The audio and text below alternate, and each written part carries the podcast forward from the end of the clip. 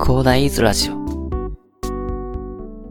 はい、おはようございます。こんにちは。こんばんは、広大です。まあ、この番組ではですね、まあ、日頃からですね、知っておかないと損する知識ということでお話しさせていただいているんですけどね、まあ、しばらくですね、建築士の私がですね、リノベーションとは何かということからですね、購入リノベーションに必要な知識として何があるのかということについて、あの、お話しさせていただいております。今回は中古物件の取得とリノベでね、安価に住処を仕入れたい人がリノベ業者を先に決めるべき理由ということについてね、お話ししていきたいなと思います。皆さんの中にもですね、あの中古物件のリノベで、あの安価に物件を手に入れたいという方もいらっしゃるんじゃないでしょうかね。まあ、最近新築が本当にバブル時期ぐらい高いんですよね。なんかすごい高騰が続いていて、もうなんか駅地下のマンションとかも1億とか普通に行くらしいですからね。もう、あの、もう庶民の私には全く手が出ないんですけれども、まあ、そんな感じでね、あの、なかなか高くなってきて、なかなか通常のサラリーマンの方々にはね、手が出ないというところの、まあ、物件が多くなってきているところなんですけど、でそれであの中古物件のリノベで、あの、安価に物件を手に入れたいというのは、あの、まあ、普通の思考かなと思うんですけど、ただ安いことだけを追求してね、安易に決めてしまうと、後で後悔してしまうっていうことを、まあ、ま先にそこで物件を探すにあたってね、必要なことなのでね、これはちょっとお伝えしておきたいなと思います。確かにね、あの、中古物件のリノベで、あの、安価に物件を手に入れるっていうのは、あの資産運用面から見てもですね、まあ、かなり、まあ、メリットがある。あの、値段によってはですね、かなり、まあ、2000万とか3000万とかかけるぐらいだったら、あの、まあ、それだったら新築とか買えるんでね、正直それだとあまりメリットがないんですけど、まあ、1000万前半とか、できれば1000万切れ、切るぐらいだとね、もしかしたらあの、一括でね、あの、ペイできる、あの、人たちもいるかもしれないので、まあ、そういう方々にとってはですね、かなり資産運用面から見てもね、いいかなと思います。で、結局、家主の人にね、あの、数パーセントね、お金がいってるんでね、その分をまあ、なくせるという話であれば、なかなかメリットがあるというところなんですけれども、ただですね、あの、ちょっとリノベで、あの、中古物件を探すときにですね、なかなか安すぎるとですね、結構歌詞があったりするところがあったり、あと、なんか下手したらですね、その物件のリノベをしようとするとですね、あの、新築ぐらいかかってしまうような場合があるので、のリノベ業者をね、先に決めるべき理由ということでね、お話しさせていただきたいなと思います。では早速決めるべき理由ということで、あの、まあ、今回は4つほど挙げさせていただこうと思うんですけれども、まず1点目がですね、何がいいのか悪いのかっていうのがわからないというところですね。初めてね、その中古物件を探すときに、まあ、ちょっとね、勉強してる方だったら、まあ、ある程度は、まあ、わかると思うんですけど、ただね、まあ、それであってもね、さすがにちょっと素人の方がね、見れる範囲っていうのは決まってきてるんですよね。まあ、帳簿がいいとか、エントランスの掲示板の状況を見て管理が行き届いてるかとか、あと、まあ、議事録とか見てね、ここの建物の問題はどうだとかっていうのは、まあ、素人の人も頑張って勉強すれば、そこら辺は勉強できると思うんですけど、ただね、リノベとか建築士のプロっていうのは、もしかしたら建築士の人はエントランスのこの議事録の状況とか見ないかもしれないんですけど、ただね、あの、建物がどういう状態かっていうのは、あの、見れるんですよね。柱が傾いてるとか、あと床が沈んでるとか。素人の人ってその床が沈んでることで、まあなんか床が凹んでるなぐらいで思うかもしれないんですけど、ちょっとプロが見ればね、もしかしたらその奥に腐食しているネダが、ネダっていうかあの、床の板を支える木がいろいろあったりするんですけど、まあ、それが腐食している可能性があるとか、まあ、天井のシミがあったりすると、まあ、そこが雨漏りをしているとか、あと結露して、換気が、まあ、あんまり良くないとかね、そういう大事だけど、見落としがちなところっていうのを、プロっていうのは気づけます。っていうのが、知識があるから。あの、それだけ、あの、知識があるので、知識と経験があるので、そういうところ気づけるんですよね。なのでね、素人の方っていうのも、まあ、エンテランスの状況とか、自分の気になる帳簿とかだったりするのは、まあ、あの、お客さんが決め、その、まあ、見てね、確認するべき事項ではあるんですけど、まあ、そこだけじゃなくてね、建物の本質的なところっていうのは、プロじゃないと見れないところっていうのもあるので、そこを見てもらうためにも、リノベ業者を先に決めておかないと、後で後悔することになるっていう話があるんですね。安いところには必ずそういう理由っていうのがあるので、あの安いのを追求するのは私はあの悪くないと思ってるんですよ。安くないと、あの、あんまり高いね、値段をね、投資してね、あの、それでね、結局それに一生縛られるっていうのは、ある意味の私はナンセンスかなと思ってるので、であんまり高い物件っていうのを買う必要ないかなと思うんですけど、ただ命に関わることなのでね、そこはちょっと妥協しないでいただきたいと思います。あの、建築士としてはね、やはり建築基準法第1条のね、この法律は建築物の敷地構造設備及び用途に関する最低の基準を定めてね、国民の生命、健康及び財産の保護を図り、もって公共の福祉に増進に資することを目的とすると。皆様のね、あの、命とか健康とか財産っていうのを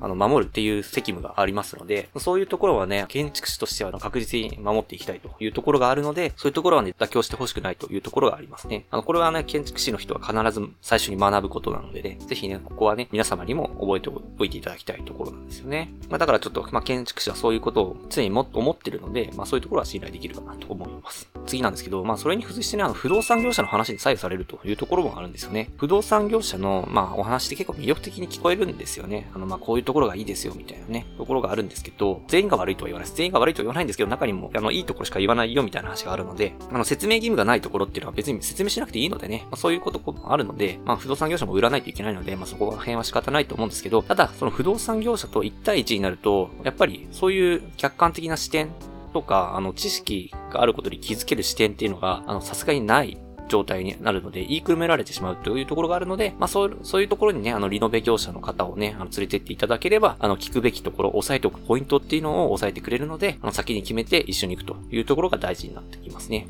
で、まあ、先ほども触れたんですけど、見るべきポイントがわからないというところで、まあ、あの、ちょっと不動産屋さんの方にね、あの、ここがいいんですよ。帳簿めちゃくちゃいいんですよ、みたいなね、ところがあったりね、するんですけどね。その時は気づかなかったけど、なんかすごい風通しが悪かったりとかね、いう話もあるかなと思うので、まあそういう見るべきポイントって抑えるためにも、リノベ業者を連れていくというところが必要かなと思います。あと、最後にね、4つ目ですね、あの、リノベでできることとできないことがわからないという話があるんですよね。あの、不動産業者の方と言ってね、多分聞かないことが多いと思うんですね。不動産業者に対して、まずあの、リノベでこれできますかみたいなね、不動産紹介してもらってるのにリノベでこれできますかみたいな話をあんまりしないと思うんですね。詳しい話まで。っていうところで、あの、イノベ業者さんを連れて行くとですね、これ壁とか取れますかね？みたいな、あの、まず相談ができるという話があるんですよね。相談をしてね、さらに答えが返ってくるんですよね。いや、ここは壁式構造だからこの壁取れませんね？みたいなね。あの、え？みたいな。壁取れないんですか？みたいな。広く使おうと思ってたのに、すごい妄想だけ広がって、頭の中でね、広がった妄想が、あの、現実できるとは、あの、限らないんで、あの、まあ、お分かりだと思うんですけど、物理的な限界っていうのもあるので、そこの壁取り払ったら建物崩壊しちゃうみたいな感じだったらね、もう大変なことになっちゃうのでね、本当に。なのでね、その、二度目できること、できないことっていうのが、まあ、わからない時に、そのリノベ業者さんがいると、具体的なイメージがしやすい。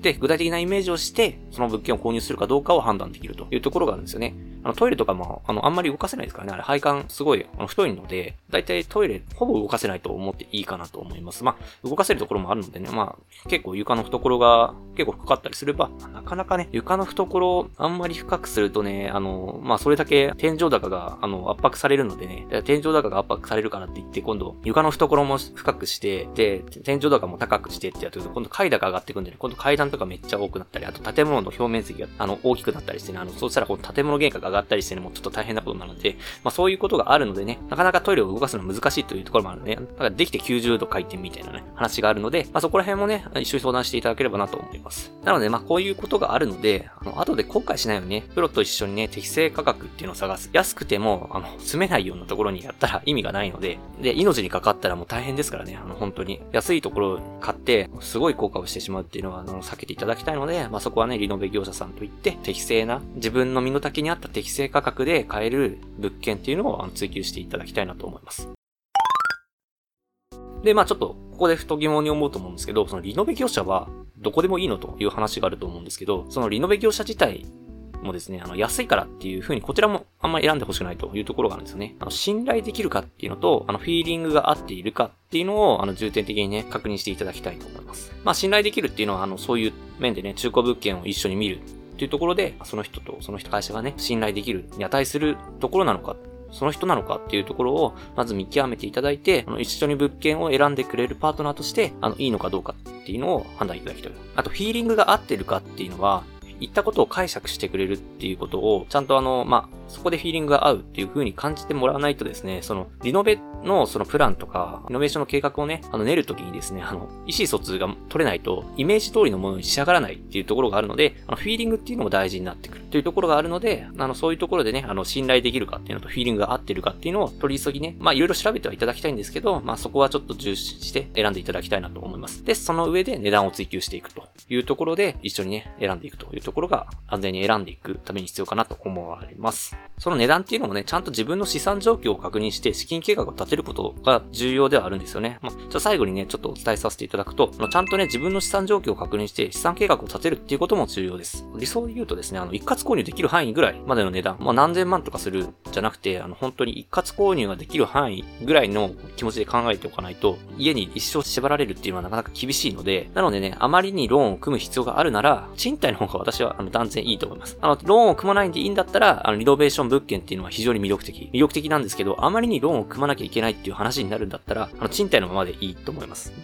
それの方があの、前回も言ったんですけど、1300万あのあれば、株の配当の利回りがいいやつで6%なので、年間78万と、まあ、税金抜いてないんですけどね、78万というところで、月6万5千円の賃貸物件に配当金だけで住めるという話もあるので、まあ、そういうのとね、比較してね、どっちがいいのか、10人家族で6万5千円の物件じゃ厳しいですみたいな話があるんだったら、もうちょっと考えなきゃいけないんですけど、まあ、いいです、いいですよ。あの、10人家族だったら別に10人家族のあった、あの、賃貸物件の値段と比較して、で、あの、中古物件はどうか、あの、価格と、その、中古物件の価格を比較して、で、建物は安全だったりとか、そこら辺が担保できるかっていうところで、総合して値段を追求して選んでいくと。で、それができないんだったら、まあ、賃貸でしばらく住んでみるっていうのも選択肢として持っていただければなと思います。まあ、私は別にあの、リノベをね、あの、必ずしないといけないって推奨してるわけじゃないんですよ。中古物件を取得してリノベーションするっていうことで、かなりですね、あの、まあ、資産運用的にも選び方によってはメリットがあるというところがあるので、あの、こう、今回ご紹介させていただいていると。私と同じようなサラリーマンの方もね、ちょっと役立つかなと思ってご紹介させていただいているっていうところでございます。